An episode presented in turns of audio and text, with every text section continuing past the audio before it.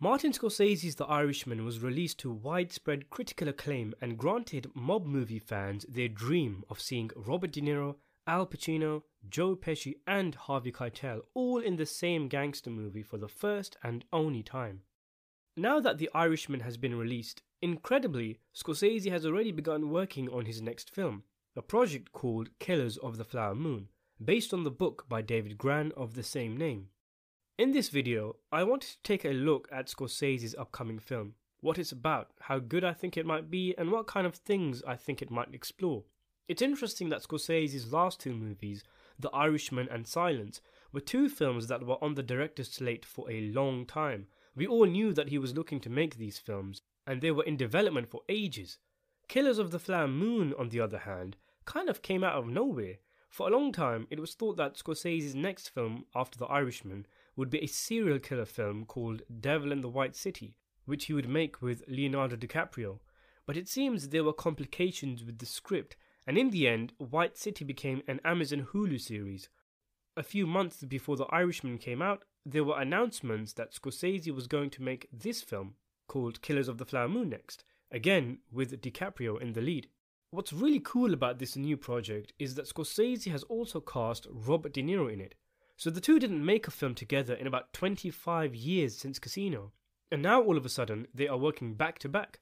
They have also said they don't work together unless there is something new to explore with the character De Niro is playing, making the collaborations all the more special and meaning they must have something cool in store with De Niro's part in Flower Moon.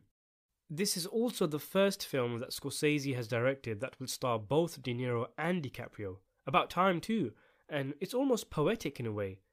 Scorsese's man for about 20 years was Robert De Niro. They made some masterful films together. Then he replaced him with DiCaprio for about 15 years, never working with De Niro again until the two made their melancholy, reflective picture about looking back on your life, The Irishman, packaged in the genre that the two are most famous for, which did come out at the perfect moment in both of their lives. Now Scorsese is bringing the two Titanic actors together in what might even be his last film, you never know. And at the time of making this video, those two are the only people cast in the film. I finished David Grann's novel a little while ago in the space of around two or three days. Originally, I didn't want to read it, especially since I heard it was a murder mystery. I wanted to go into Scorsese's movie blind and enjoy what might be Scorsese's swan song to its full potential. But then I thought a lot of people are going to be watching my videos for news and information on the film, and I would be pretty much handicapping myself if I didn't read the book beforehand. It's the same with The Irishman as well. Originally, I didn't want to read the book because I wanted to enjoy the movie first. But then so many people were asking me about what the film's going to show, what it's going to be about, will they cover this or that event, and I thought to myself, well, I have to read it now. I don't want to spend too much time talking about the book here, I'll probably review it in a separate video, but for those who don't know, what it's about is essentially a tribe of Native Americans called the Osages. These guys were oppressed in almost every way imaginable, from top to bottom, A to Z. One such way was that they were forced off their land by the American government and white settlers, who made conscious and strategic decisions to try and minimize the Osages' power and land as much as possible.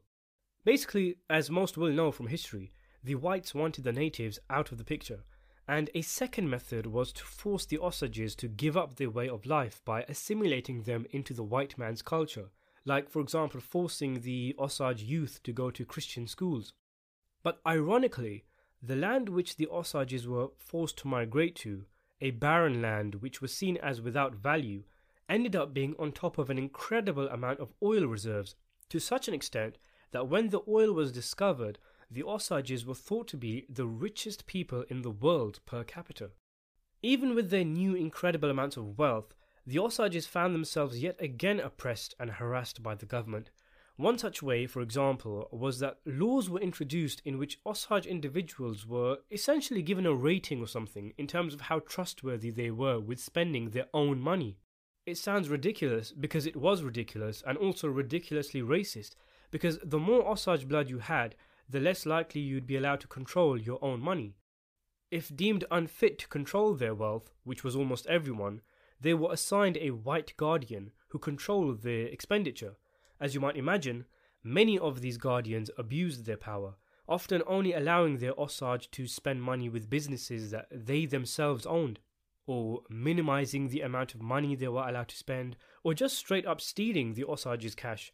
The book talks in one part about one case where an Osage woman who had so much money she and her children were set for life, and yet their guardian restricted their money so much that they were essentially living in poverty.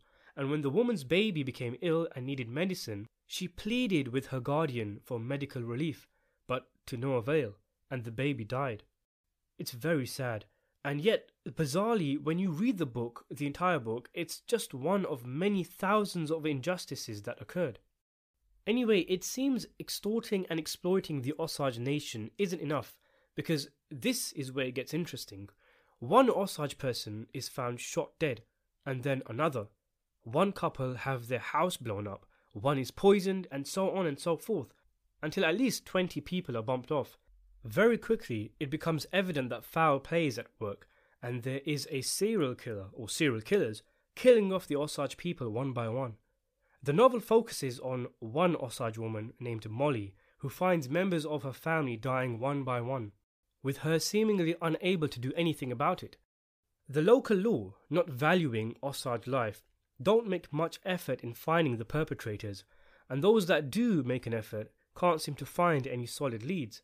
Eventually, the newly formed FBI, headed by J. Edgar Hoover, quite a character in his own right, is sent to solve the murders. The lead investigator is Tom White, who, unlike many of those who have investigated the murders over the years, is sincere in his efforts to catch the killers.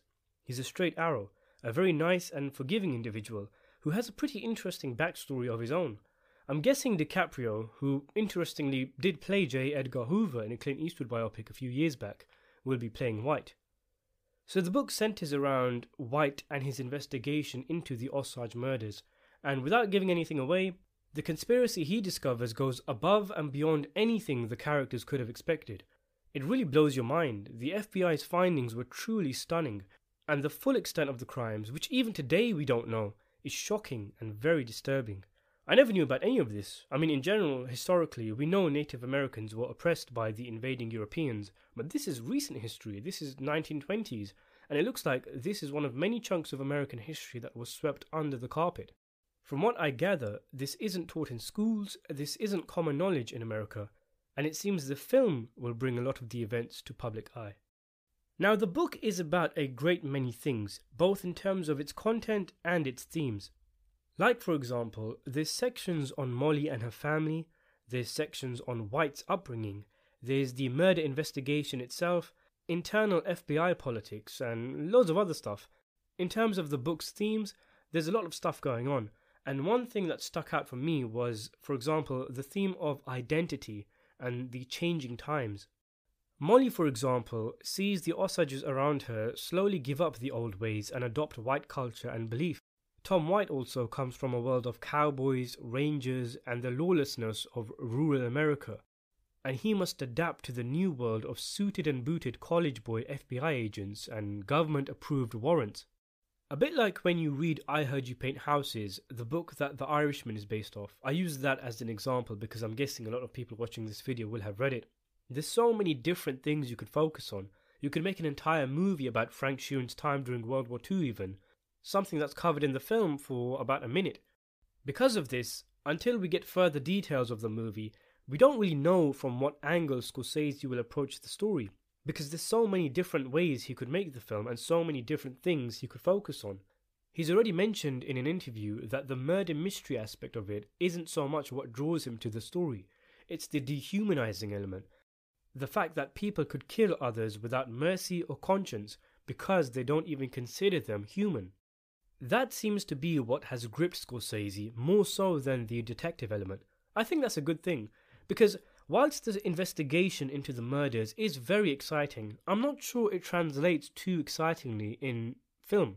There isn't some massive brainwave that the main character gets or a eureka moment where he connects all of the dots. The procedure of the investigation is pretty standard. The mind blowing part is the discovery, which is already suspected very early on in the book, but just not something that the characters could prove. You may have noticed I haven't mentioned who Robert De Niro is playing, and with good reason.